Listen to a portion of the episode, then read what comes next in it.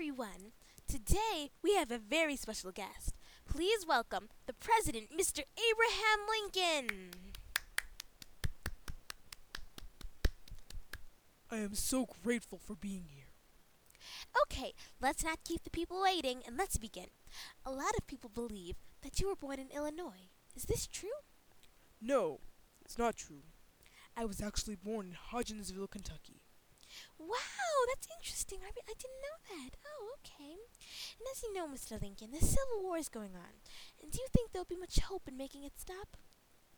Well, there has been a lot of disagreement between the United States and the Confederate States of America, but I think there's hope.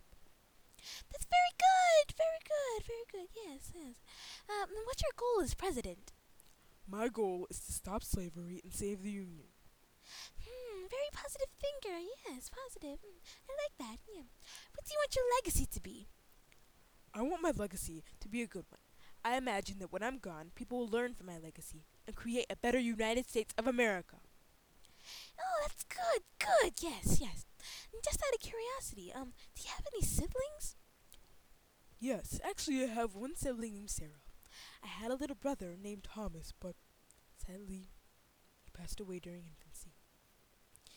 So sad. So sad, sad. Oh my. Oh no. What challenges did you have to face during the election? I had to face the fact that slavery is going on. I am absolutely against it, but to get more votes, I had to keep my opinion to myself. Hmm, wow, that seems stressful, yeah. Now, just for our listeners who didn't get a chance to vote or did don't follow politics, who are you running against for presidency? I was running against Democrat Stephen A. Douglas, John C. Breckinridge of the Southern Democrats, and John Bell of the Constitutional Union Party. Oh, yeah, yeah, yeah. Were you at all worried about being president when you found out that you had won the election? I knew that it would- it would be a challenge considering what's going on in the world right now, but I was ready to be in charge of the United States of America. Yes, well, yes, yes. I learned a lot of things I didn't know about you. Yes, yes. And I hope that the audience learned too. I was so glad to have you here.